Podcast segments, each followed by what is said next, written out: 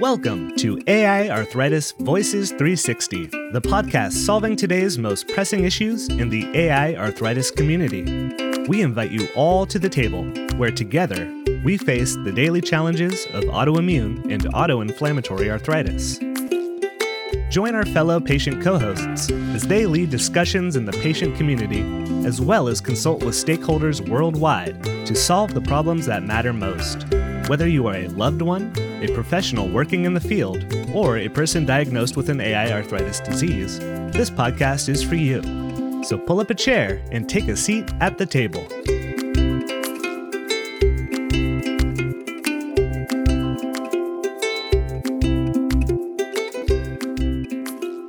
Welcome to AI Arthritis Voices 360. This is the official talk show for the International Foundation for Autoimmune and Autoinflammatory Arthritis, or AI Arthritis for short. My name is Tiffany Westrich Robertson. I'm the CEO of the organization and also a person living with the diseases myself. So I am here today as one of the co hosts. I'm joined by another fellow patient co host and my rheumatologist, Al Kim. Woohoo! All right. So, first and foremost, I'm going to turn it over to Deb to say hello. Hi, everybody. I'm Deb Constien. I am tuning in from Madison, Wisconsin. I was diagnosed with rheumatoid arthritis at the age of 13. So, 40 years of having this lovely disease and lots of lived experiences going with it. All right. Thanks, Deb. Deb is one of our recurring co hosts. So you probably heard her on here several times with me before. And our guest of honor today, Al. Hey, Al. hey Tiff. I have a hard time like even calling a doctor well, Al. Just well, I know it, it yeah. took me a long time. If you listen to the older shows, like from two years ago, I always say Dr. Kim, and then it kind of went to Dr. Al. And then he just comes, oh, it's just Al. Just yeah. say Al. because I, I behave like someone who deserves to be called Al. So anyway, and it's also the I name my it. mother gave me when I was born. So anyway, my name is Al Kim, and I'm an adult rheumatologist at Barnes Jewish Hospital in St. Louis, Missouri, where I'm also on faculty at Washington University School of Medicine. I also founded and I co-direct the Lupus Center here at WashU.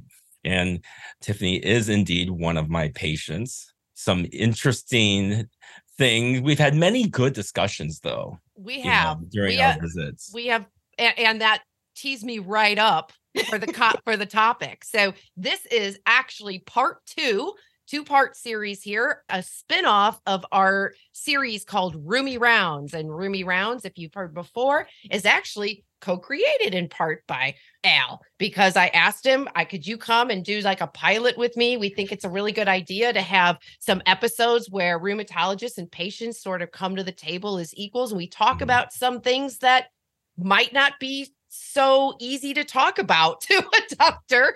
And yeah. then together we sort of hash things out and then come up with solutions. And so in this particular episode, it's a part two to one that aired in December of 2022 with Dr. Lisa Zickuhr. And it's called The Good, the Bad, and the Ugly. Like saying it like that. So, uh, which is going to be an ebook that AI Arthritis is going to be putting out based on submissions of stories by both patients and rheumatologists about situations in the office setting where communications may have led to some really great outcomes and experiences and then maybe not such great outcomes and experiences. I have to say, because I, I mentioned this before we started recording, Lisa was very, very in on the side of the good we got a lot of good examples. And I said, I bet you I can get a couple from Al that he can share with us that maybe weren't so good. So there's a lot of pressure on you, Al. No, it's not, it's not pressure. It's just baseline. Okay. Hmm. and now, and now I'm kind of setting myself up because I am one of those patients. So I don't know. I, I but I think we have. He might of, be talking about you. I know. I know. I'm going to really be listening for that. But I feel like we have a lot of good examples of what happens in in good experiences. So that's the topic today. And as a result, we are going to be encouraging all of you who are listening, who are people living with arthritis diseases or rheumatologist. We have a link for you to submit your experiences of what you think is constitutes a good experience in the office, a bad, and just a really downright ugly. Because we do have examples, and it's important to listen to all of them so that we can highlight some great examples of what to do, what not to do for both parties. And then we're going to work patients and rheumatologists together to create some recommendations of best practices based on those submissions. And see, you can be part of an ebook just for, for submitting your story. You be part of the project. So we're going to kick this right off with Miss Deb. Deb. All I feel like I'm a ga- game show. Choose. You kind of like I got cards. Good, Yeah, you've got that energy. bad, or ugly. Which one would you like to do? Which would you like to share with us? So I'm going to start with my ugly experience that I actually walked out of the appointment with Okay. my rheumatologist and he got fired on the spot. It was a follow up appointment and he was new to me anyways, but he had asked if I wanted to go on a clinical trial. Mind you, I was actually doing well with where I was at with my medications and things like that and he asked if I would go on a clinical trial. So I went home, talked to my husband about it, came to the follow up, and I told him, you know, I don't think I want to poke the bear. I think I'm doing really well. I believe in clinical trials, but I don't think this is the right time for me to go digging around. He looked at me and he told me my husband must not love me enough to give me that recommendation. And I'm like, I think we're done. And I literally got up and grabbed my jacket and I walked out of the appointment. And I'm like, I, I can't keep going to this practice. I'm gonna have to go to some other rheumatology clinic because I'm not even gonna even venture the thought of meeting this guy in a hallway of another rheumatology. I was like, yep, I'm done. So that was my ugly. Wow. That I, th- I think I think we're done. Mic drop. I know it was shocking to me because I get I I really we really talked it over and really hashed it out with my husband and he supported everything that I was like go- coming back with and for him to say that it was something Yeah. It was Well, something That's so if we were if that was an example in the book, let's just let's just pretend we're reading your story in the book. And you know, I I think what do you well before I say that, what do you think, Al? What is some of your recommendations on what might be better practice or Well, communication? I can't wait to hear I this mean, I mean, simply put, I mean, the exact opposite of what happened. I mean, this is the oh, the old school example of how medicine used to be practiced as paternalistic uh kind of point of view, right? That there the, the communication was unidirectional and in one Mhm. direction from the physician to the patient. There's no room for negotiation. There's no, you know, you know, back when all this was happening, I mean, there was, you know, there weren't really many lawsuits, you know, malpractice type lawsuits, which Mm. kind of changed the the the game quite a bit, actually, good and bad. But at the same time, you know, it's how how do you just discount what you say? You know, they might as well have put a muzzle on you and just mandated a whole bunch of things for you and and and insult you, you and your Yes. husband, right? Yeah. And so yeah um, yeah yeah, that that pretty much sums up that experience. That's yeah, I'm I'm glad that you fired him on the spot. I mean, no Yeah.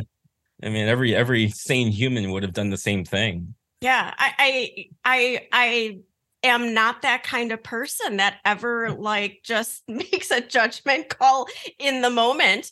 Because typically, I, I mean, I think I would have been more shocked and pay, probably sat there, but I didn't. I'm like, yeah, game over. We're done here. Absolutely. You know, I'll throw I'll throw one out that is both. It started as an ugly, kind of a bad to an ugly, and then it turned out to be good. And so that was when I started in Los Angeles when I was originally diagnosed. Then I moved to Phoenix on my way back to St. Louis. And when I was in Phoenix, I had while I moved there, I had a my diagnosis was rheumatoid arthritis. And at the time, I was on a medication indicated for rheumatoid arthritis exclusively.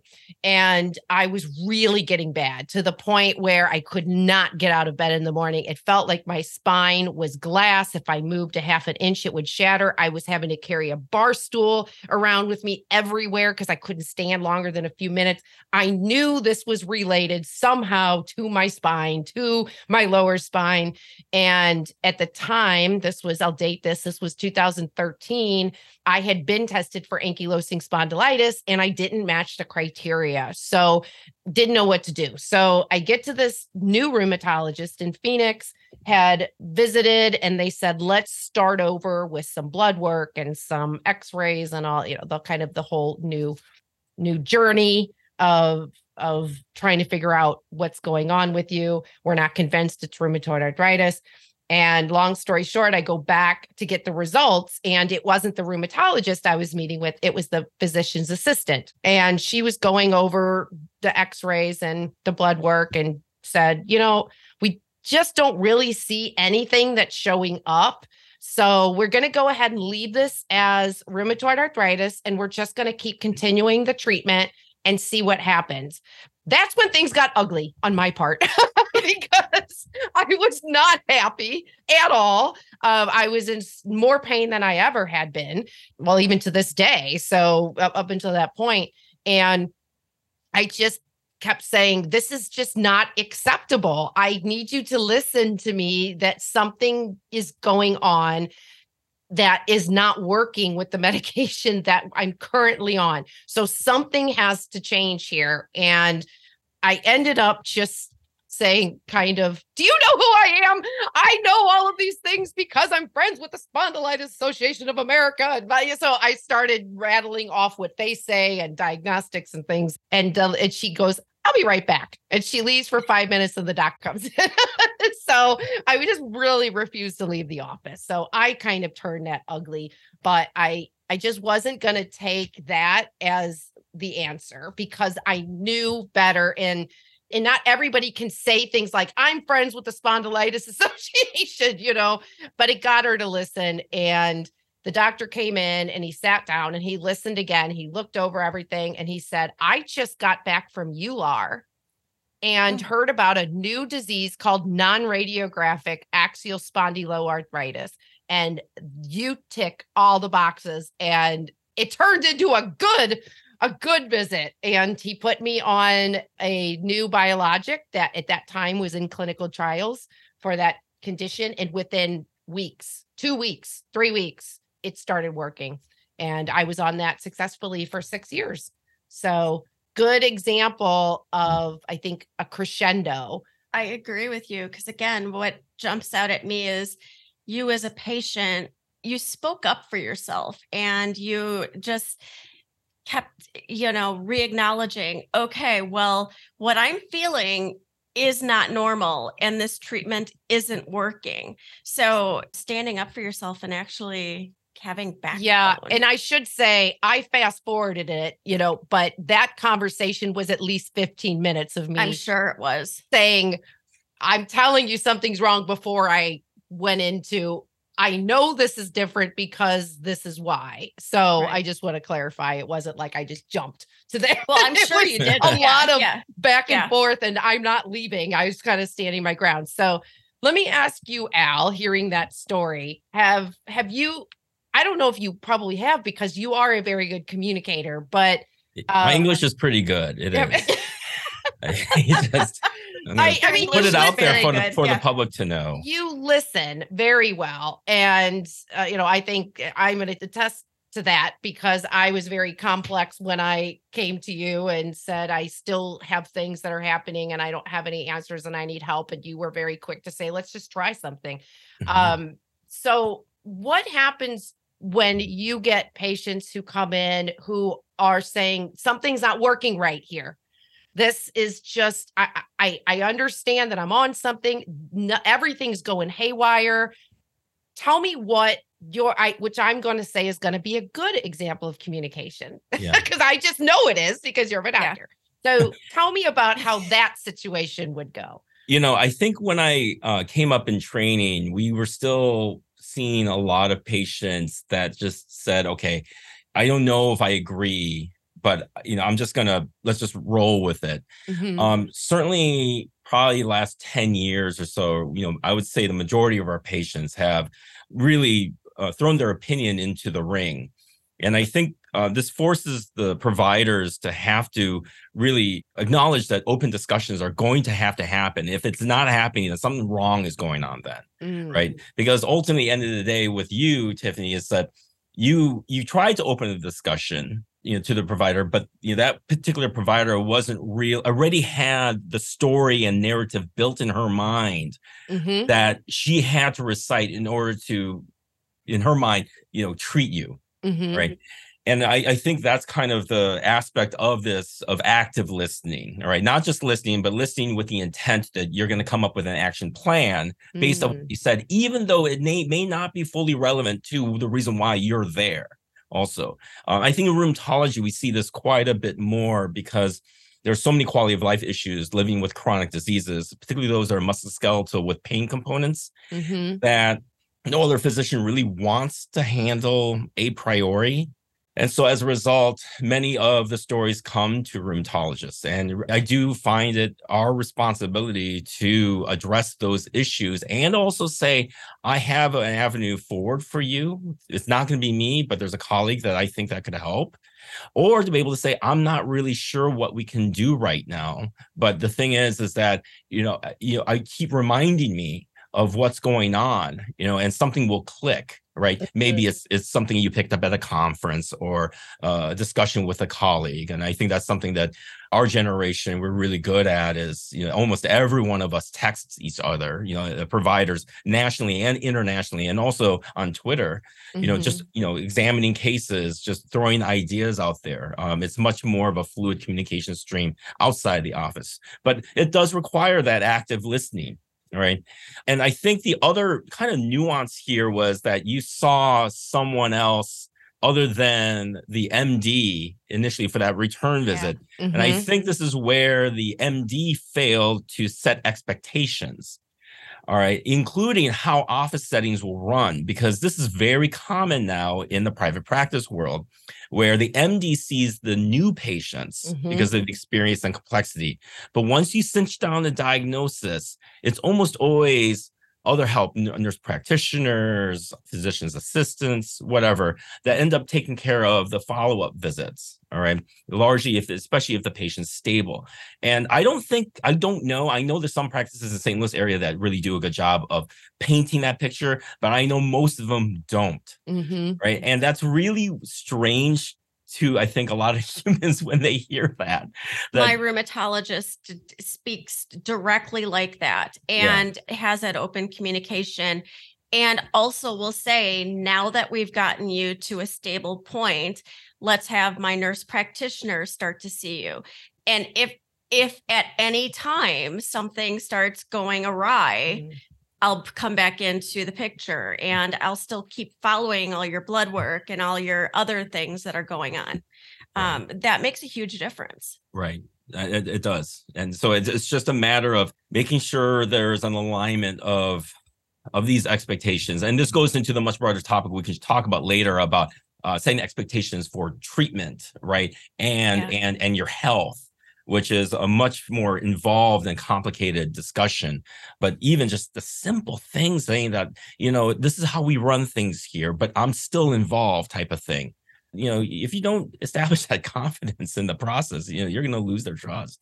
Yeah, I just think that it this alone just opened up a nice bullet point to build off of as we develop this book is that you're the different people that you could be coming in contact with in these communications that can derail a little in this case it if i had not been persistent i could have walked out of there with a diagnosis continued of rheumatoid arthritis on the same treatment and who knows what would have happened but we have to remember that there are different models of the office and Right. different people so definitely something to think about there. Okay My al question- oh go ahead. I've got one question, Tiff. Yeah. Did um for that follow-up visit, did you know you were going to be seeing a PA? No. Okay. So you Yeah. fully intended to actually walk in and see that alone it's not good. yeah, I mean, that's just it's just it's bad business. That's Yeah. really just bad business. That Yeah. there's a huge assumption by that office that you're going to see us and you're going to enjoy your experience and get treated. But you know, obviously, its ex- execution is is less than optimal. Yeah. Right. Yeah. Okay. So Al, you're up. Roll the dice. Good Ah, where do I start? or you know, I think ugly? I, I think I don't know. I I can't.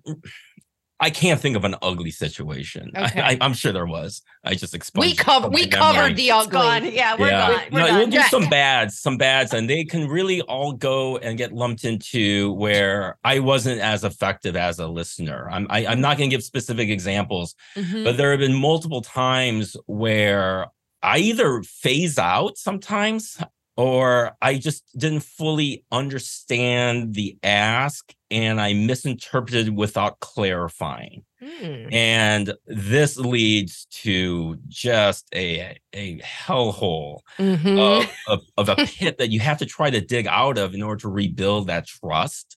Hmm. And I think you know at the end of the uh, of these clinics where all of a sudden it's like the last two or three patients of of of a day this happens is part of this is that our energy and our mood really has to match the intensity of the emotion of the ask Mhm. right and this is a, a major source of burnout along with uh, dealing with electronic medical records which is a, which is a separate topic Okay. um, but you know, for me, I, I'm either fortunate or whatever. I only see patients a half day a week because most of my work at WashU is in research. And so as a result, I can kind of emotionally just let it all out. Right. But usually the rest of the day, I'm a bit of a zombie. Like I've Mm. just I've I've I've given all I can. Mhm. And so when I think of my colleagues who see patients three, four, even five full days a week, I don't understand how they manage their emotional reserve. Their Mm. brain, their brain just can't Yeah. handle anymore Yeah, emotionally right. and what you're investing into each patient. Right. By the end right, of the day, you're done. right. You know, I mean, I think we're not all physicians are empaths, first of all, but of those who are keeping it up at a, you know, a nine or a 10 level out of 10 is is a lot of work.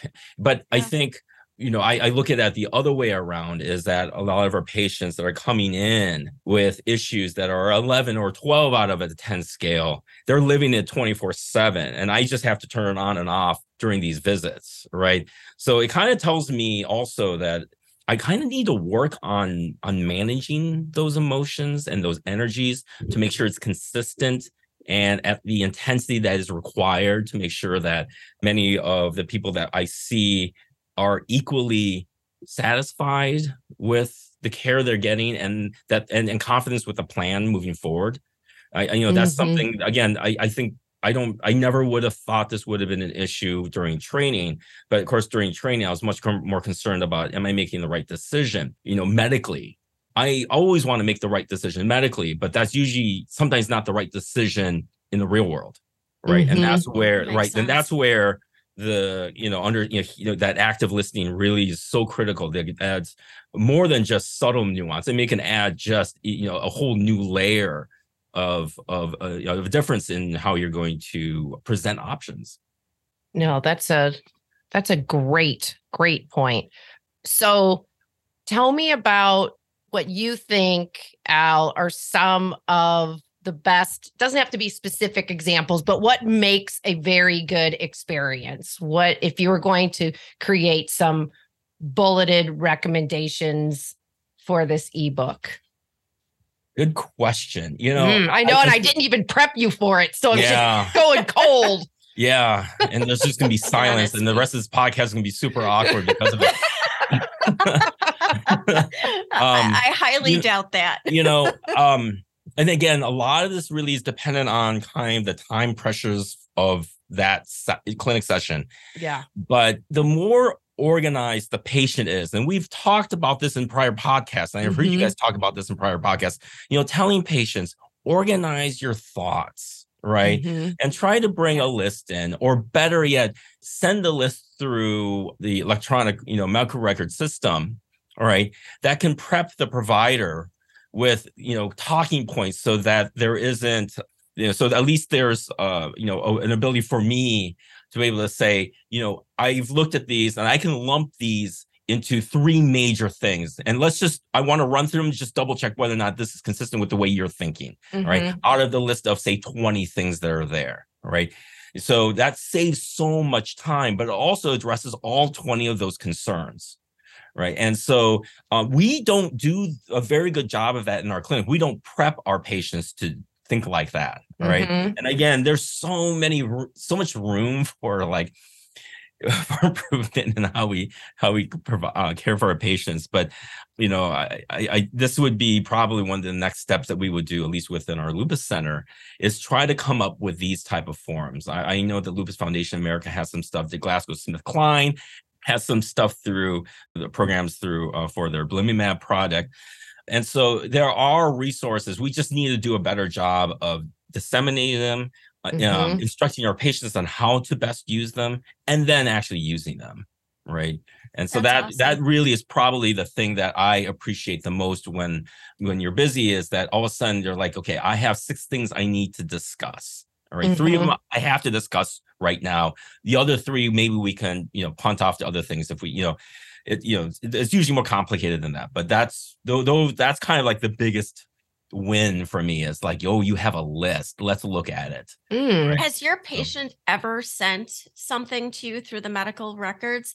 Has that ever happened? Because I never would have thought to do that because I come right. with my list of things. Right. Do you mean the portal? The yes. portal? Yeah. Like yeah. Portals, okay. yeah. Yeah. Yeah. Only once, but well, we we get it every once in a while, but it's usually like a dire situation that's emerging. Oh, okay. Yeah. Okay. Okay. Right. And I was so, just curious because I, mm-hmm. I love that idea. Because again, you and your brain can sit there and lump it together in right. how you discuss that in right. the amount of time you still have. Because again, right. that's limited. You know, when we like in our research group, you know, we'll use things like Slack, you know, other things would be mm-hmm. like Discord, right? Where it's this asynchronous communication, right? That we don't, we kind of do a little bit in medicine, you know, with phone calls in the past and portal messages, you know, now. But I think we don't obviously we don't use it to prep for a formal visit and trying to extract out as much value within a very limited amount of time right so yeah. that I think is a something we we just need to do a better job of just executing. Mm-hmm. Deb, what do you think makes for a really good experience? So I'm going to give a shout out to my rheumatologist here in Madison, um, Christie Bartels. I figured you'd know her because yeah. again, she's in the research world as she's well. So and good. Yeah. Yeah. So every time I am at ACR, I always try to go and hop in on whatever she's participating in. And she, eh, during appointments, will tell me what she's knee deep in as far as research goes. But she is fabulous because she brings in this document. So as she's asking how things are going, she's filling in everything on this tear off sheet. So I get a copy and she keeps a copy and um, it reminds her too. And as we're talking about things, she will write down, okay, so where I'm thinking is these might be the changes we might need to do. And we're going to do at least one of them, if not two. And then she always wants what my opinion is, is so it's complete you know shared decision making she takes notes on everything that I'm saying as far as what's better, what's not better, what parts are really inflamed. Cause she still looks at um, my hands are a mess. So she'll still do all the documentation of everything. And I feel like I'm really listened to because she's making eye contact when she can, but she's documenting everything and I still go home with that torn off sheet and she'll go into her little spiel about okay so this is what we're changing and in the very bottom of the document it's got what I need to do so I'm walking away with I know exactly what I'm going to be changing and we're still working on the prednisone taper. So I'm down to four milligrams from seven, and I'm still, she's still actively working on getting me off but again, I'm 40 years into having steroids. So in my head, eh, but I I have been doing the taper, but once things start get a little wonky, I kind of stay where I'm at. And again, I'll go back and I know back in January we'll be talking about it again as far as okay, you're at 4, let's keep going. And she'll want to know what my opinion is and if I'm going to do it because that's one thing I think about from a rheumatologist perspective you're giving these orders and you're assuming that these patients are taking their meds as they're supposed to and the non-compliance. So i mean do they ever do you ever i'm sure it comes out somehow in the discussion of oh by the way i'm not taking my sulfasalazine anymore or i'm not taking my steroid anymore or you know those type of things. I just gotta wonder how that blows the rheumatologist's mind and because you're assuming. so we that's such an interesting perspective and i think you're probably right that most rheumatologists will look at the patient and being like come on right but so we looked at this specifically in our lupus patients and because in lupus we have a very high non-adherence rate and it's closer to mm-hmm. 60 70% if you look at hydroxychloroquine and we asked the question why. Uh, we had a very talented team uh, led by this guy, Jarek Leung, who uh, got his master's in public health. Tiffany, you know him. Mm-hmm. He's been at, on the show. Yep, at SLU with uh, Elizabeth Baker, and now he's getting his PhD in public health down in the Rollins School of Public Health in Emory with several people, including Sam Lim, who's another major lupus guy uh, down at Emory Grady. Wow. So Jarek helped us look at this qualitatively through interviews, um, and that's kind of the technique he really is, is mastering. And what he found through uh, these interviews was the main reason for intentional medication non adherence was poor communication between the physician mm. and the patient. All right. Because, right. And, and I think this works at several different levels. Uh, first of all, if we think back of when we were in school, the thought of taking a test right after a lecture is given is ludicrous, right? You'd be like, yeah. I'm not, I'm only gonna get like 10% of these questions right. But this is what we expect out of our patients in our clinic visits, right? Oh, we basically tell you right. We basically tell you once, and maybe we'll give you some um, some notes, all right, uh, about a medication, but we really don't provide additional mechanisms for you to be able to understand it, uh, uh, internalize it, process it, right? And this is what we do with studying, right? Then you're ready to be able to address the, the question at hand Do I take this medication or not? Mm-hmm. We have no infrastructure for that. All right. We try to achieve this in a 20 minute visit at the very end, where the first 15 minutes was data gathering, synthesis, clarification, and then the decision is made to give two options one option is decided on i mean it's kind of it's it's insane right the way we do these these visits so and I can share a link to uh, this paper in the in the notes. But this is something that we is is kind of embarrassing because these are my patients that he's largely interviewing, mm. right? So I'm guilty of this. And actually, it's interesting. A mm. lot of our lupus data, most of it's from our patients, and we're asking some very tough questions and it's it's made me re-examine like what the hell am i doing here? Like why why how, how did i get so blinded to the fact that i'm i'm not doing things the right way? So this was one of those things that we need to do a better job of building communication of methods and and we're talking plural like it can't be just right. verbal right in the mm-hmm. office. It's got to be other mechanisms. And so we've been working with uh, beth baker at st louis university on trying to figure out how do we can can we make a digital resource that can not only query and identify unmet needs in terms of say social support, but then how do you fill that back in, mm. including informational support from the provider's team. All right. That's so again, we want to yeah, we want to make it more of a of a conversation. A, a huge issue here is going to be a burden to the you know the healthcare providers team all right, and how how do we manage that load? I think there's a lot of questions uh, about that, and I think a, a lot of physicians, if they're going to hear this, they're like, you know, I I need a break. right? Mm-hmm. Everyone needs a break, no doubt. It's just okay. There's a, there there's got to be a way where we can make this uh, not so burdensome because this will make the visits less problematic, right? If you want to use that word, yeah. So right.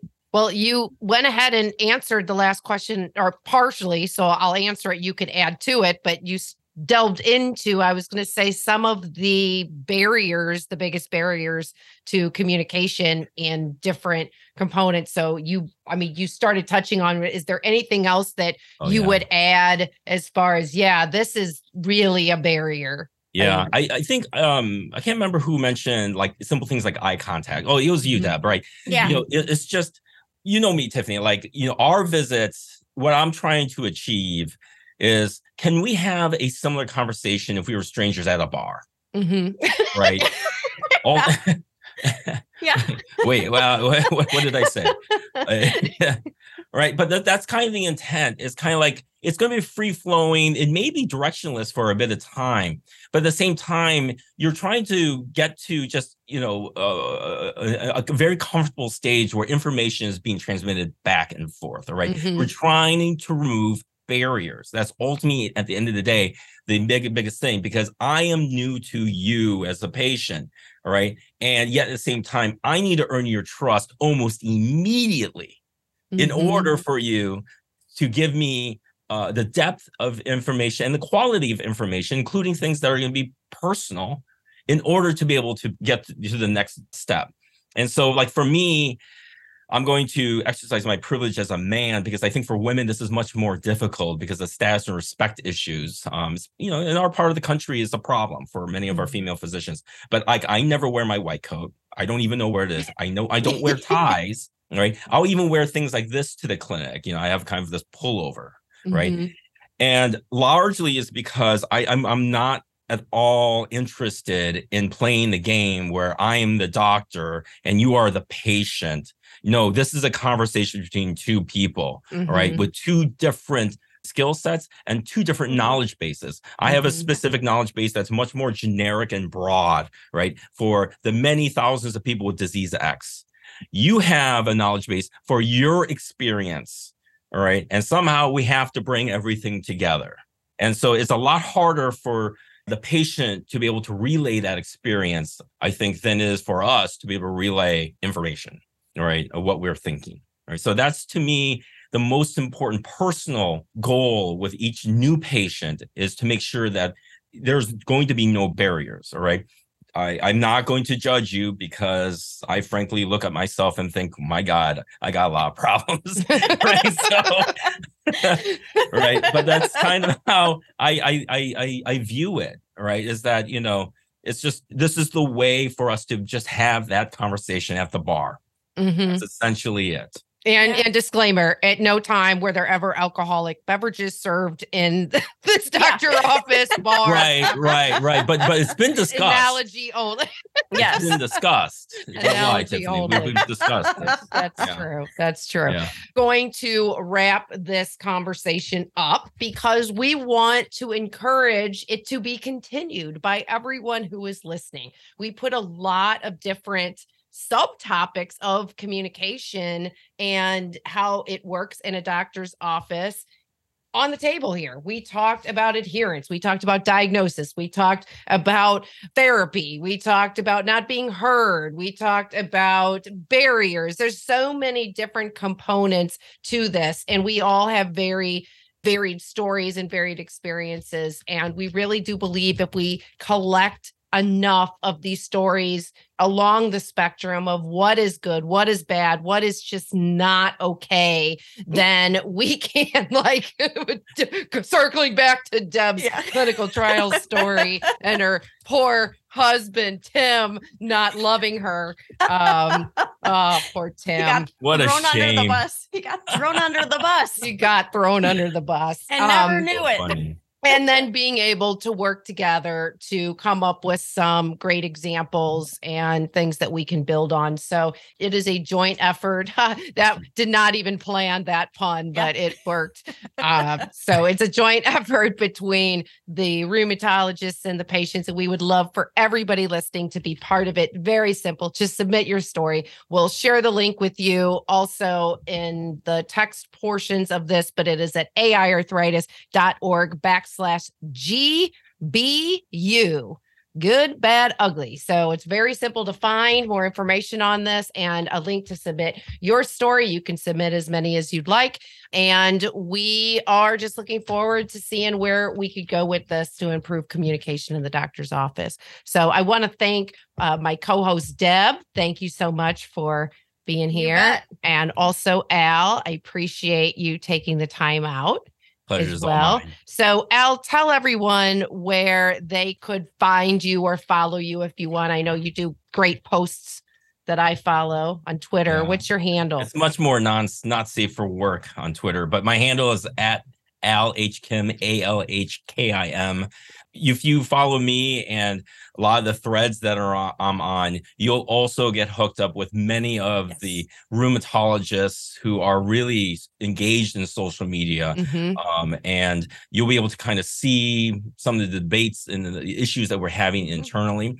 If you wanted to, are in the uh, St. Louis region, you can simply uh, Google my name, Alfred Kim, and Washington University, and my faculty page will pop up and there'll be contact information there if you wanted to awesome. be seen, especially if you ha- if you have or suspect to have lupus. All right. So there you go. And then you can find us at AI Arthritis on all of the social media. That's Twitter, Facebook, TikTok, Instagram. I can't even remember them all because I am not the hugest of social media peeps at our organization, but it is at IF AI arthritis and all of those handles.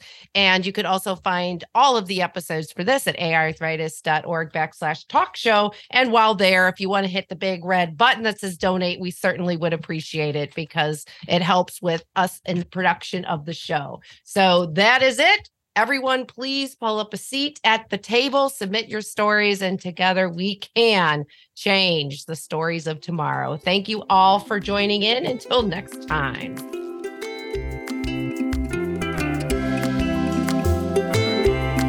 AI Arthritis Voices 360 is produced by the International Foundation for Autoimmune and Autoinflammatory Arthritis. Find us on the web at www.aiarthritis.org. Also, be sure to subscribe to this podcast and stay up to date on all the latest AI arthritis news and events.